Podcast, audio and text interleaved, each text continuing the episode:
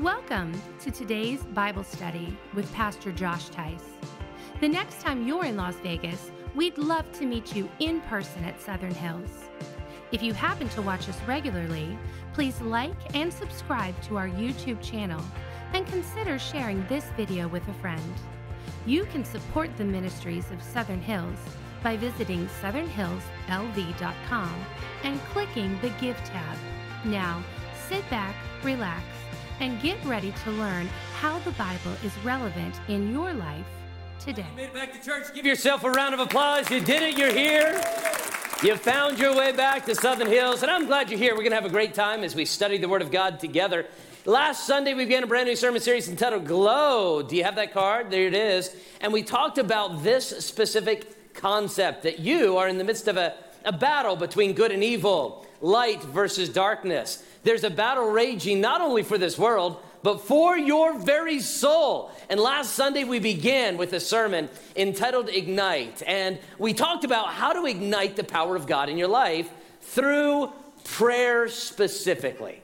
We talked about how God Himself, through Jesus Christ, taught us how to pray. Now, I want to do a little interesting beginning here. Start out the sermon a little different by having a little participation from the audience. I want to hear from you. How many of you remember last week we talked about prayer, and I said there are three words that you need to know from Luke chapter 11 to really understand prayer?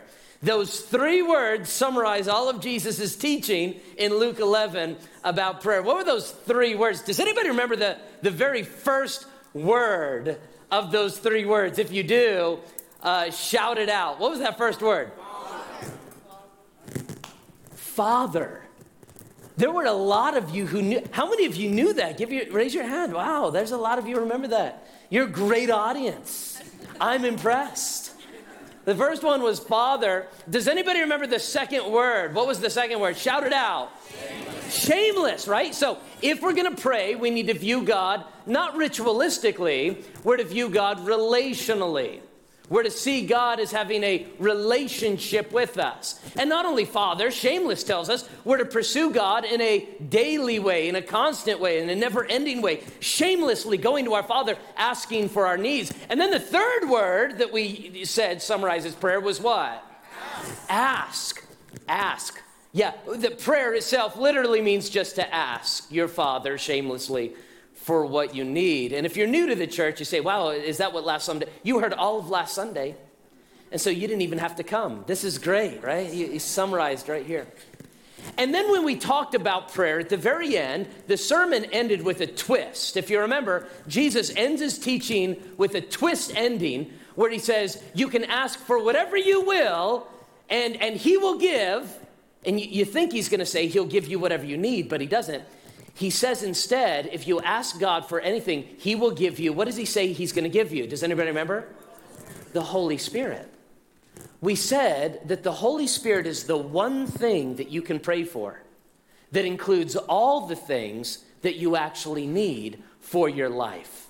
The one thing that includes all the things. So let me ask you this question How many of you prayed for the Holy Spirit?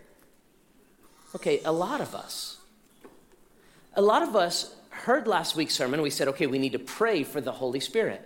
Either you prayed for it last week or you prayed for it at some point of your life. I want to find out again. How many of you at least one time has asked God at some point in your life, Holy Spirit of God, fill me, control me? I'm asking God for the Holy Spirit. How many of you ever prayed that? Raise your hand. How many of you prayed that? Okay, so if you did it last week, how many of you, you prayed it, but your life did not change dramatically since then? So, Pastor, you said, pray for the Holy Spirit. It's the one thing that has all the things. And then I prayed for it, and my life is the same. So, like, what happened? And that's what Luke chapter 11 and the very next few verses teach us. We're going to see that the Holy Spirit of God, when we pray for Him, is a spark that ignites inside of us. And there's a flicker of a flame that arises. And that begins a battle for your soul Jesus versus Satan, good versus evil, light versus darkness. And that flame, in and of itself, can be symbolized with the symbolization of the Holy Spirit. The Holy Spirit is the flame, the flame is the Holy Spirit. say, what do you mean? All throughout the Bible, there is a image of God as a flame. We, we see the image when Abraham has a, a covenant with God and they split aside the carcass, and God walks through the covenantal process. And the Bible says he walks through. Do you remember how he walks through? The Bible says he walks through as a flaming fire. Interesting. Moses, later on in the book of Exodus, the Bible says is out there in the middle of the desert, and all of a sudden he sees up on a hillside smoke coming, and he walks over to the smoke and he sees a burning bush, a flame of fire representing God Himself speaking to Moses. Interesting. And then when he leads the children of Israel out of Egypt to the promised land, do you remember? Uh, during the day, it was a, a pillar of cloud, and at night, they followed God as a pillar of fire. The Holy Spirit represented there as the flaming fire. We see it also in the rest of the Old Testament. We see it when Elijah is on the top of Mount Carmel and he's fighting against the prophets of Baal. And he calls out to God and says, God, to prove that you are the one and only true God, send fire down and consume this sacrifice. And God descends as a flame of fire. We see it later on when Israel disobeys God and the Babylonian Empire is sent in to capture all the young men. And they take away Daniel and Shadrach and Meshach and Abednego, and they're thrown into the midst of the Babylonian captivity. And then three of those young men decided they would not bow before that idol. And when they didn't bow before that idol, the king Nebuchadnezzar said, I'm going to throw you into a fiery furnace. And sure enough, they were thrown into the fiery furnace, but they were not alone. The Bible says there was a fourth one in the flame with them that was like the Son of God. So we see this imagery of the Holy Spirit all throughout the Old Testament. And then we arrive in the New Testament. There's a crazy man. His name is John, John the Baptist. All Baptists are the crazy man, right? And this crazy man, John the Baptist, is out there and he's baptizing people and he's baptizing them in water. And everybody's like, You're amazing, John the Baptist. You're baptizing people in water. And he says, No, I'm not the amazing one. There's going to come one after me who baptizes people not in water, but in the Holy Spirit and, Matthew chapter 3, fire the Holy Spirit. I'm really glad that worked.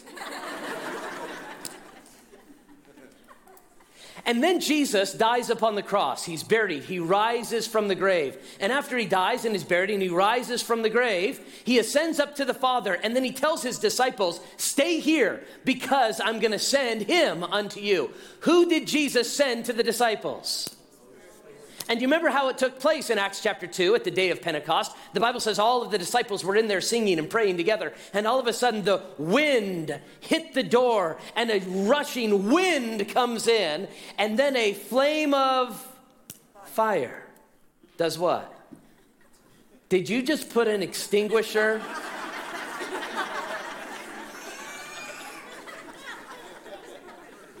did they just, did, they, did you all just put a fire extinguisher up here. Wow. How many of you are nervous about flames and you're like, thank God for AJ? Amen. Several of you. And what happened? The flaming Holy Spirit comes in, and what does he do? he represents himself there as the flame of fire. Now, the problem that we have in relationship to the Holy Spirit is that as he is the third person of the Godhead that we are to have a personal relationship with, is that though we are a God, God, our God is a flaming fire, as the Word of God says in the book of Hebrews, the problem is sometimes it's so very easy to quench the Holy Spirit of God in our lives. In fact, that's what Paul says to the Thessalonians in 1 Thessalonians chapter 5. He says, Be careful that you do not quench the Holy Spirit of God. Because though the Holy Spirit of God is a gift to the church, and though the Holy Spirit of God is a gift to you personally, and though you can pray for the Holy Spirit of God to fill you, just as Jesus said, pray for the Holy Spirit and God will give you the Holy Spirit, though the Holy Spirit of God comes in and dwells with you the moment of salvation and can control you and lead you on a daily basis, though this is all true, it is also equally true that it is very easy and very dangerous to quench the Holy Spirit of God in our lives, to smother his influence in our lives. Today's sermon is designed for one purpose, and that is to explain to you from Luke chapter number, oh, thank you very much, from Luke chapter number 11, how exactly it is that we as Christians are to keep from quenching the Holy Spirit of God in our lives. You want the power of God in your daily life? You want to understand how He can continue to bring you love and joy and peace and patience and gentleness and goodness and faith and self control? You want those elements in your life on a daily basis? Then what you've got to do is keep from quenching the Holy Spirit of God in your life. As I said before, you are in the midst of a battle and you may not even know it. There is a battle between good and evil raging over your soul on a daily basis. And the only way you're going to overcome in this battle, the only way Jesus wins and Satan loses, the only way the angels win and the demons lose, the only way you can lean into light and resist the darkness is if the power of the Holy Spirit of God is living in you and through you. What you must not do is quench the Holy Spirit of God in your life. And in Luke chapter 11, we get an explanation of how that takes place. Today, four ways that Christians quench the Holy Spirit in their life. Look what it says. Number one, the first way in which we easily quench the Holy Spirit of God, number one, is that we easily and quickly dismiss Jesus. Do you know what I find? There are not a lot of people that will deny that Jesus existed, and there's not a lot of people who will deny that Jesus is important. They don't deny Jesus did great things, they just dismiss him as irrelevant in their lives. And that's what takes place in Luke chapter 11, verse 14. It says, And he was casting out a demon, and it was mute. So it was that the demon had gone out, that the mute began to speak, and the multitudes were amazed. Remember the context. Anytime you're studying the Bible, you must understand the context of the passage itself. The passage begins by Jesus teaching us to pray. And he wants you to pray relationally to the Father. He wants you to pray shamelessly to the Father. And he wants you to pray just asking God for what? The Holy Spirit. Now, when the Holy Spirit of God comes, now as he's dealing with this light versus darkness, he tells a story, or the writer tells us a story about Jesus meeting a demon possessed person light versus darkness. And as Jesus, the light, meets the darkness of this demon possessed person, this demon possessed person is healed, and all of the multitude is amazed. They're all celebrating. They're all marveling, the Bible says. However, there were some in the groups that were a little bit cynical, a little skeptical, a little dismissive of Jesus. Look at what it says in the very next verse. In the next verse, it says in verse 15, But some of them said, Yes, he casts out demons, but he does so by the, by the power of demons. He casts out demons by Beelzebub, the ruler of demons. So this was their argument. They're like, yeah, yeah, yeah, yeah, yeah. Jesus can heal people and Jesus can cast out demons, but he does so by the power of Satan. It's very easy to dismiss Jesus when you don't want to just straight up deny Jesus. There are a lot of people that cannot deny. In fact, these people were not fans of Jesus. They could not deny he was doing great things, so they just quickly dismissed, oh, yeah, yeah, yeah, he's. He's doing great things, but how he does those things, I'm not sure I agree with. Do you find that true with, with people in your life? They, they don't deny Jesus, they just dismiss him as irrelevant, non important. He's a non essential worker in their lives on a daily basis. And I find this to be true not only of unbelievers, if we're not careful, as Christians, we do exactly the same thing. What we do is we say, well, we know there's a Holy Spirit in our lives. We know that God the Father, God the Son, and God the Holy Spirit are essential. But is he really important for my life today? And we don't deny him, we just dismiss him. We ignore him. Here's the problem is that we as Christians need to remember that our Bible teaches that the Holy Spirit is an actual person. And a person is not to be ignored. A person is not to be easily dismissed. A person is not to be put aside. And if you're not careful, you're going to fall into the same trap that a lot of people do. And that is this that in reality, though the Holy Spirit is present in their life, they dismiss him as irrelevant for their daily life.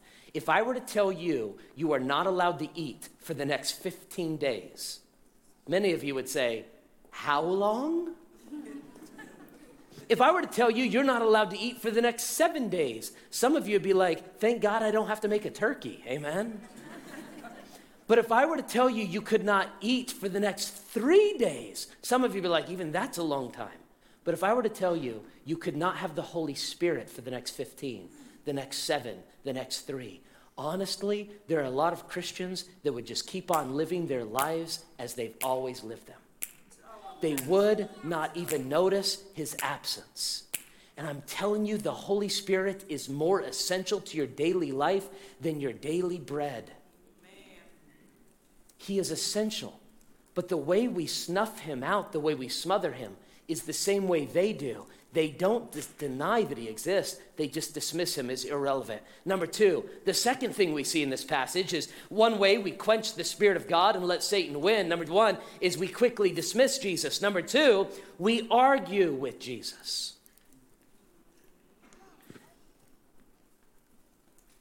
So let me ask you a question. Have you ever been guilty of arguing with God?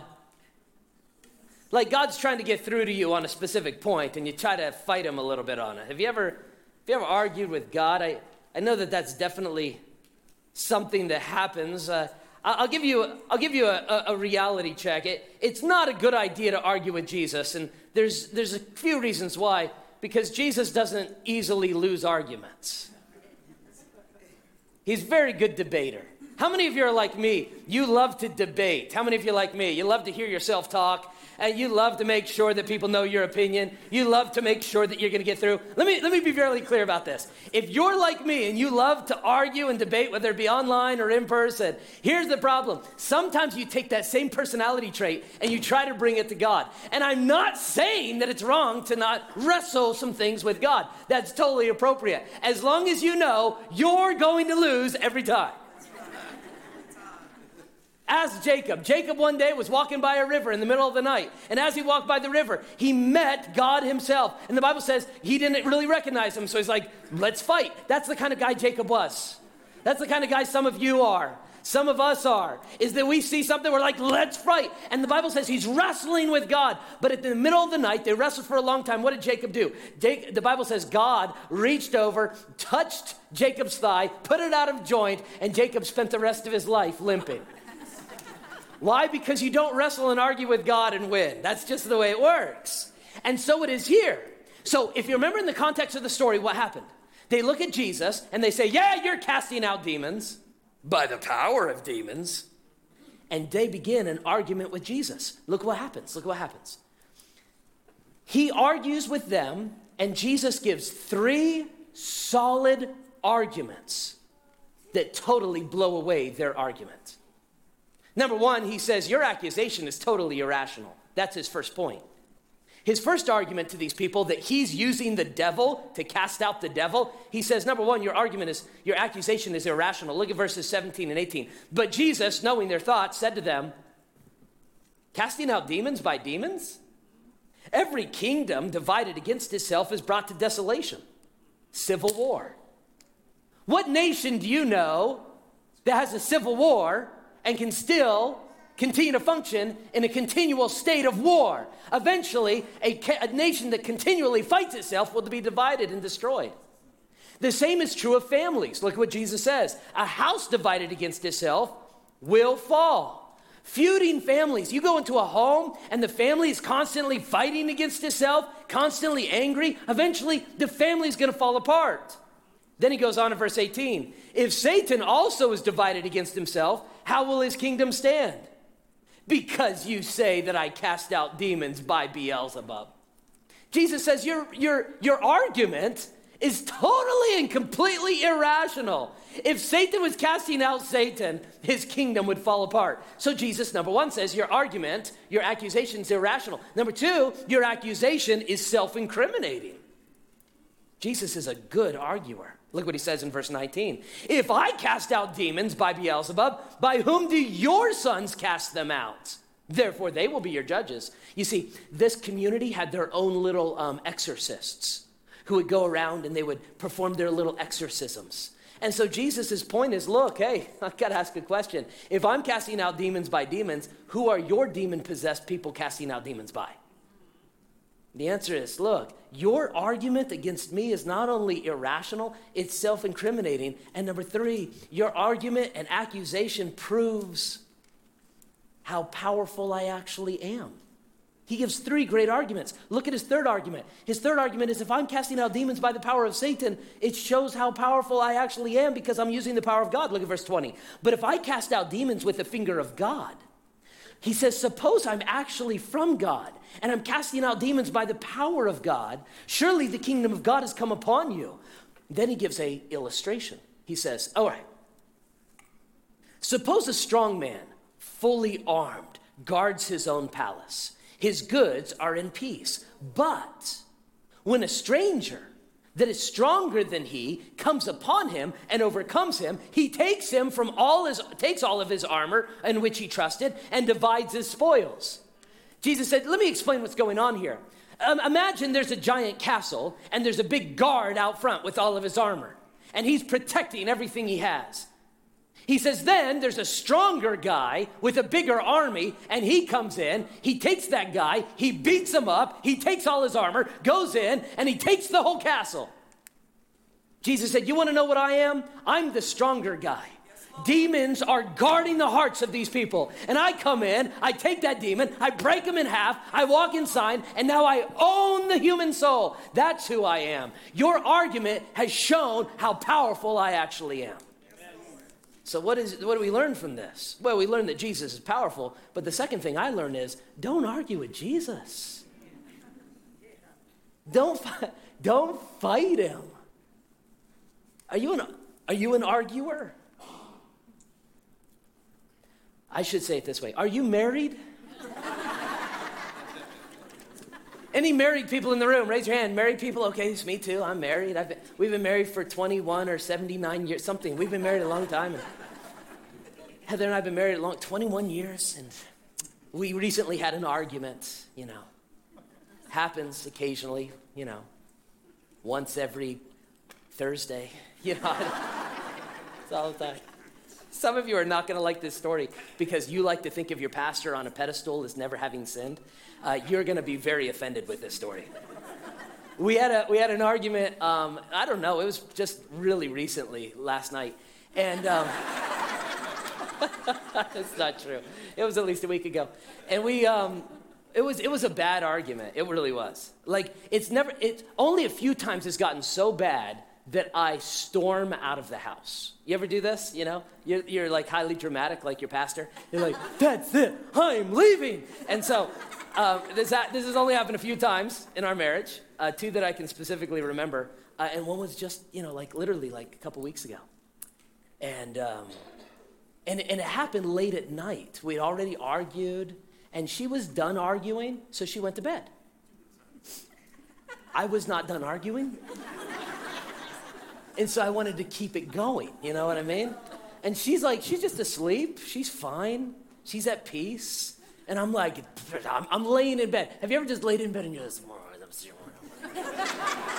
try to roll over really hard, you know? Finally, I'm done. I'm done. I'm like, I'm out of here. Like, I was so angry. I genuinely, I was really upset. So I got up.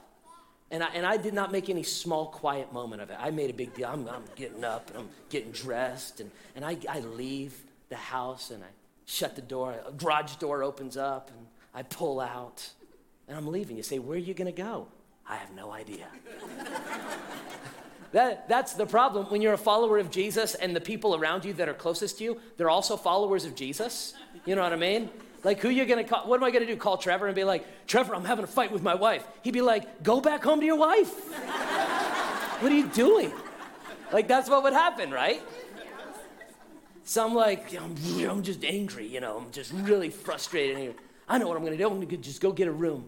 I'm gonna go down to the place and, and find a little hotel room and just, and just really soak there. And then I had a really evil thought from the devil. Really, I had a thought. I'm gonna turn off my notifications and I'm gonna turn off my Find My Friends app so she can't see me. That's what I thought. Like, oh man. And then I got her, t- she started texting me. Hey, are you awake? Hey, where are you? Hey, what's going on? And I ignored it and I ignored it. Then she started calling. I'm driving on Blue Diamond Road. She's calling. And I ignored the call. Ignored the call. I'm just still. And the farther I went, I didn't calm down, the more enraged I got. And I knew exactly where I was going, and I was going to get a room, and I was going to let soak it in for the night. I was going to sit there and just be angry. And then, as much as she tried to call, it wasn't getting through. But then, the Holy Spirit of God touched my heart. And with very clear message, the Holy Spirit said, You do not ignore that call. You answer that call. Have you ever been in a situation you did not realize was as dangerous, but God knew it was dangerous? He said, You answer that call. And I got to tell you, I'm not a perfect person, but I've lived long enough to know don't argue with the Holy Spirit. So as soon as the, I, I don't want to answer the you answer that call. Picked it up. Hello? Hey, where are you? What are you doing? Is everything okay? No, I'm mad. And so you know what happened? We argued some more. and she stopped it. She, she stopped it. She said, Look, look, I don't want to argue. I just want to make sure you're okay. Come home. You can sleep in the bedroom, I'll sleep on the couch. That, that sounds like a great thing for a man to do to his wife, right?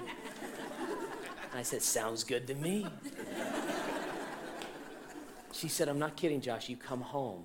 This is dangerous. It's not good for us. We need to talk this out.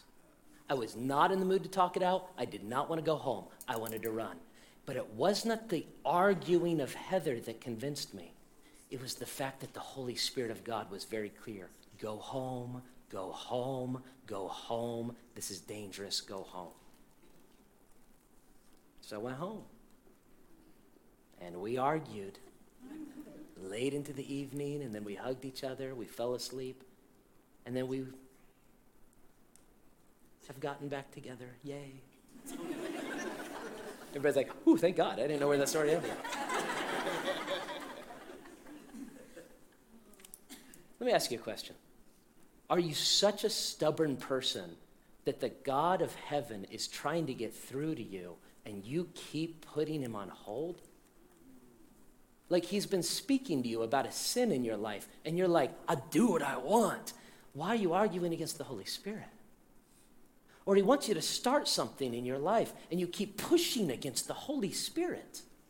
Or he wants you to stop something in your life and you keep pushing against the Holy Spirit. Or he wants you to give something in your life and you keep pushing against the Holy Spirit. And here's what you don't realize you're doing. What you're doing, according to 1 Thessalonians 5, is you are slowly suffocating the voice of God in your life. You are quenching the power of God in your life. The God that wants to give you a daily portion of love and joy and peace and patience and gentleness and goodness and faith and meekness and self control. All of these things can be yours because if you get the one thing, you get all the things, and the Holy Spirit is the one who brings them. But you don't have it because you've been quenching Him. And that's what happens with these people. You're casting out demons, but by the power of demons, they keep arguing with Jesus. Which leads to our third way that we often quench the Spirit of God and let Satan win. Yes, we dismiss Jesus, we argue with Jesus. Number three, we attempt to reform ourselves. This third way is one of the most interesting. One of the ways in which you and I end up pushing away God is that we attempt to reform ourselves rather than seeking revival from the Holy Spirit. What, what do I mean by that? You would think that a person like you would come to a place like this and a guy like me would tell you all you need to do is reform yourself. All you need to do is have more recovery. All you need to do is, is try harder, work harder to reform yourself. But look what the Bible says in verse 23 through 28. Jesus goes on and he makes a very clear point. Remember, everybody's out there, he's speaking to a large audience, and he says, He who is not with me is against me, and he who does not gather with me scatters. Now, stop right there. Notice in the middle of Jesus' sermon, he says, He who is not with me is against me. He who does not gather scatters. That is an amazing thought. Jesus basically said, If you're not with me, you're against me. There's, there's no neutrality with Jesus. You might be thinking to yourself, well, I'm not, I'm not really a Jesus person, but I'm not against Jesus. No, you're against Jesus. You say, I, I, I don't hate Jesus, but I don't necessarily love Jesus. No, you're not on his side. There's no neutrality with Jesus. Some gather, some scatter. If you're not with Christ, by default, you're against Christ. See, I just don't even believe. You're not believing in Christ means that you are against him.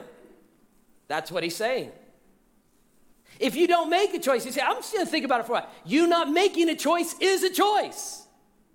You say, well, I can either receive Jesus or I can reject Jesus. I'm definitely not going to reject Jesus, but I don't, don't think I'm going to receive him. You not receiving Jesus is rejecting Jesus. You chose a side. Say, that's a very dogmatic way to think. Well, that's exactly what Jesus says. So I guess you're saying Jesus is very dogmatic. So either you're with the guy who is dogmatic or you're not. You're with him or you're against him. Now, after he makes this very uninclusive statement, he says, verse 24, when an unclean spirit goes out of a man. Now, somebody might be thinking, I'm not with Jesus and I don't need the Holy Spirit, but I'll, I'll, I'll clean up. Oh, thank you very much. Is my voice starting to go? Okay. This is the woman. Can you give her a round of applause? She's pretty, pretty good. I like her. She stayed with me. All right. Thank you. That actually is much better. Thank you very much. Look what it says in verse 24.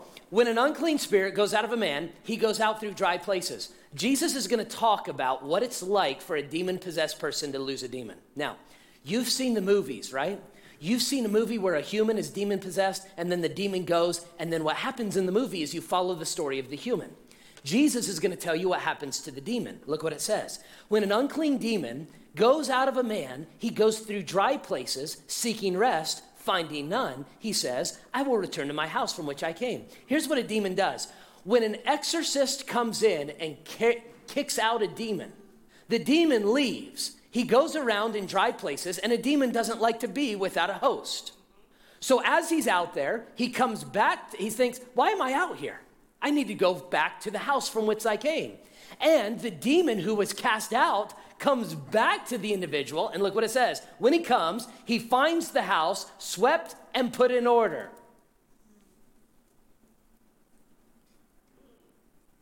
And he goes and he takes with him seven other spirits more wicked than himself.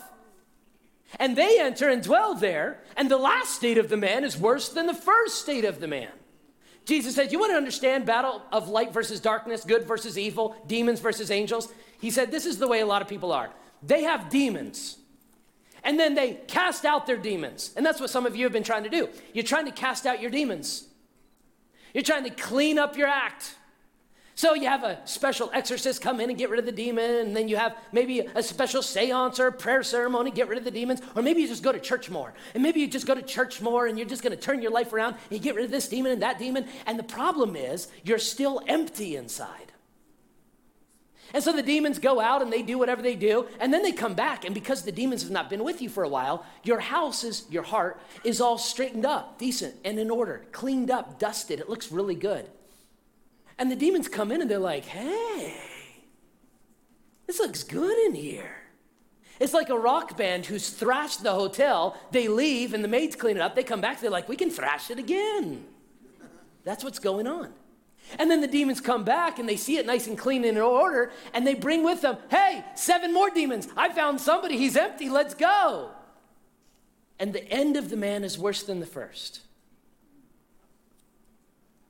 This is what reform is versus revival, meaning religious people think to themselves, all I got to do is clean up my act and get rid of the demons, and then I'll be okay. No, friend, you don't need to get rid of the demons. You don't need to get rid of the evil spirits. You need to bring the Holy Spirit to beat up those demons. Fill yourself with the Holy Spirit's presence daily. You need to seek the power of the Holy Spirit. You, you need a professional.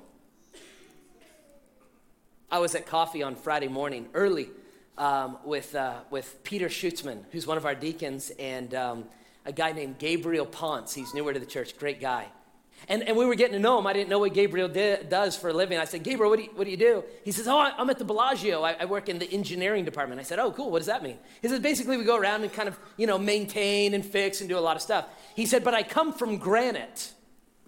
I'm like, Granite? He said, Yeah, I, I spent 20 years doing granite. And I looked at him and I said, I don't take that for granted.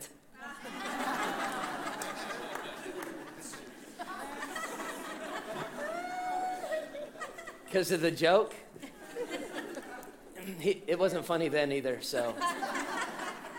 Anyway, um, I said, So granite, really? He said, Yeah, yeah, I do. I, I, I repair granite. I said, It's fascinating because my wife and I, our granite in our countertop literally just like, like has cracked from our sink. The, the water got in somehow because I didn't seal it correctly. And then the, the metal expands and then goes back and contracts. And so there's this huge crack in the middle of our granite. I'm like, I thought I was going to have to replace the whole thing. He said, No, you don't have to replace it. What you have to do, and he talked about this specific type of epoxy that you can get that actually fixes the whole thing. And I'm sitting there with Peter and, and, and Gabriel.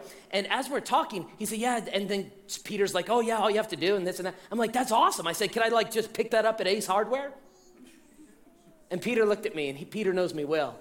He said, Pastor, no, no. You do not go and pick that up at Ace Hardware and try to fix your own granite.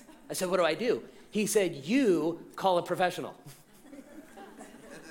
he said, Because if you try to do it, you're going to make it worse.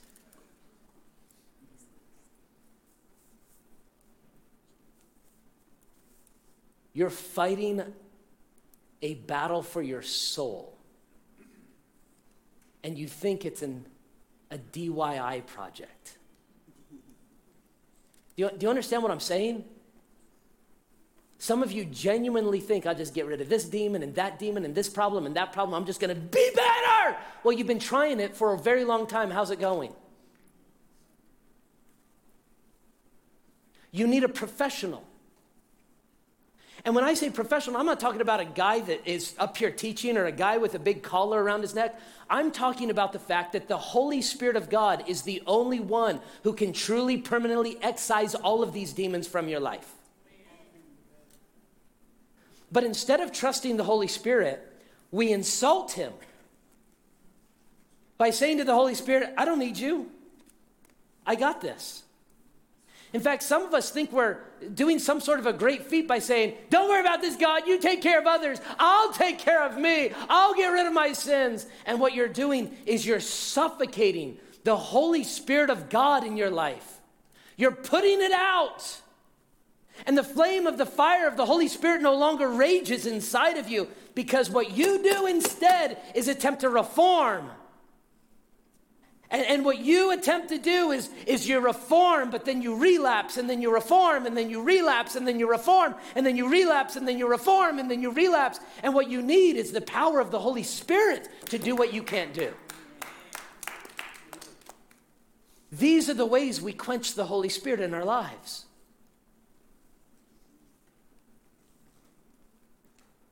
We dismiss Him, we argue with Him, we attempt to reform rather than seek revival.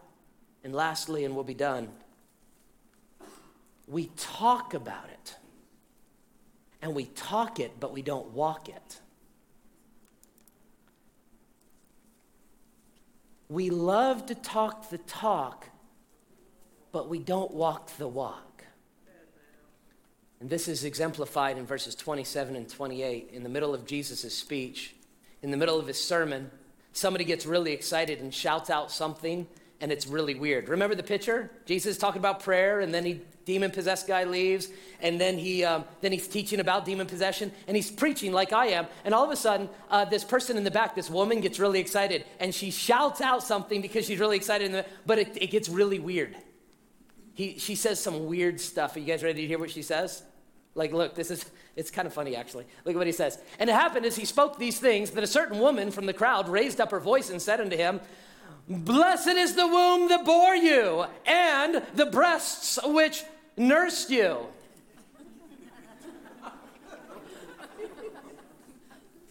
and then, like, can you imagine? Like, here we are in a church service, and all of a sudden, if I'm preaching and somebody got really excited about the sermon, they stand up and they're like, Pastor! And I'm like, please don't. And they're like, Blessed is the womb. They bore you. Don't go any further. And the, don't stop. Nobody needs this imagery.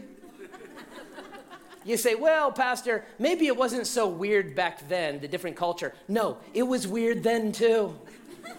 It's a weird thing to interrupt a speech with.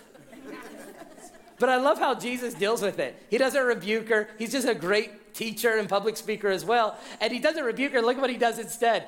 Uh, he, he said, uh, more, more than that, it's almost like Jesus is like, thank you so much. Also, and he changes the subject really quick. I love it. I love it. But Jesus said to him, more than that, said to her, more than that, blessed are those who hear the word of God and keep it. She ultimately was saying, Blessed is Mary for giving birth to you. And Jesus says, Thanks, but actually, you're more blessed than the Virgin Mary is because you hear the word of God and obey the word of God. It sure is a whole lot easier to be like this woman who gets excited about a good sermon and says, That's awesome! And then goes out and doesn't do anything about it. Than to be the type of person who hears the sermon and then changes their life based upon the Word of God. I, I love this church for so many reasons. And one of the reasons I love this church, and don't stop, I love this church because you're an extremely validating church. You're very loving, you're very kind. You'll, you'll come to me almost every Sunday like, Pastor, that was a great sermon. You'll text me, What a tremendous sermon. That was a great sermon. And I'm always like, I, am not going to pretend I'm above it. I'm like, Thank you very much. I am a wonderful speaker of the Word of God. It's nice, it's nice, thank you. But here's the fact it's so much easier to say to the pastor, that was an amazing sermon, and then completely forget everything that was said five minutes after you walk out. And you know what that does? When all you can do is talk it, but you don't walk it, it quenches the Holy Spirit of God in your life.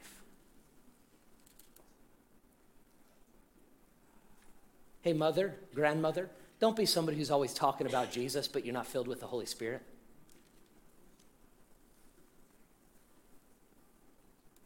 Hey, Christian, don't be that guy at work who's always telling people about Jesus, but the fact is, you ignore the Holy Spirit every single day.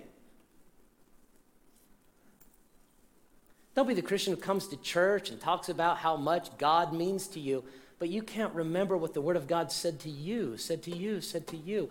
Friend, this is how we maintain a consistent, continual, true, flickering, fiery flame in our hearts. We ignite it through prayer, and then we allow the Spirit of God to rage in our hearts as He consumes us, as Hebrews chapter 10 says that the Holy Spirit is a consuming fire. Let Him consume you. Because otherwise, Otherwise, we're putting out the only flame that can truly make a difference. It's a battle for your soul good versus evil, light versus darkness, demons versus, versus angels, Jesus versus Satan.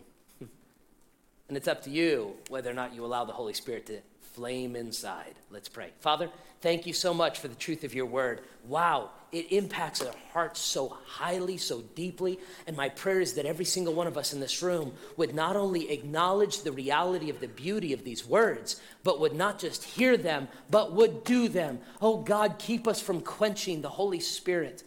Please, we ask in the name of Jesus Christ. Thank you Amen. for watching Josh Teis's most recent Bible sermon. If you think of someone who may enjoy this one, go ahead and send it or post it today. If you're ever in Las Vegas on Sunday, we'd love for you to stop by Southern Hills and see us in person. If you benefit from this virtual ministry, we'd also like to encourage you to support our gospel efforts by sending a donation to the ministries of Southern Hills. You can do so by visiting southernhillslv.com and clicking the Give tab.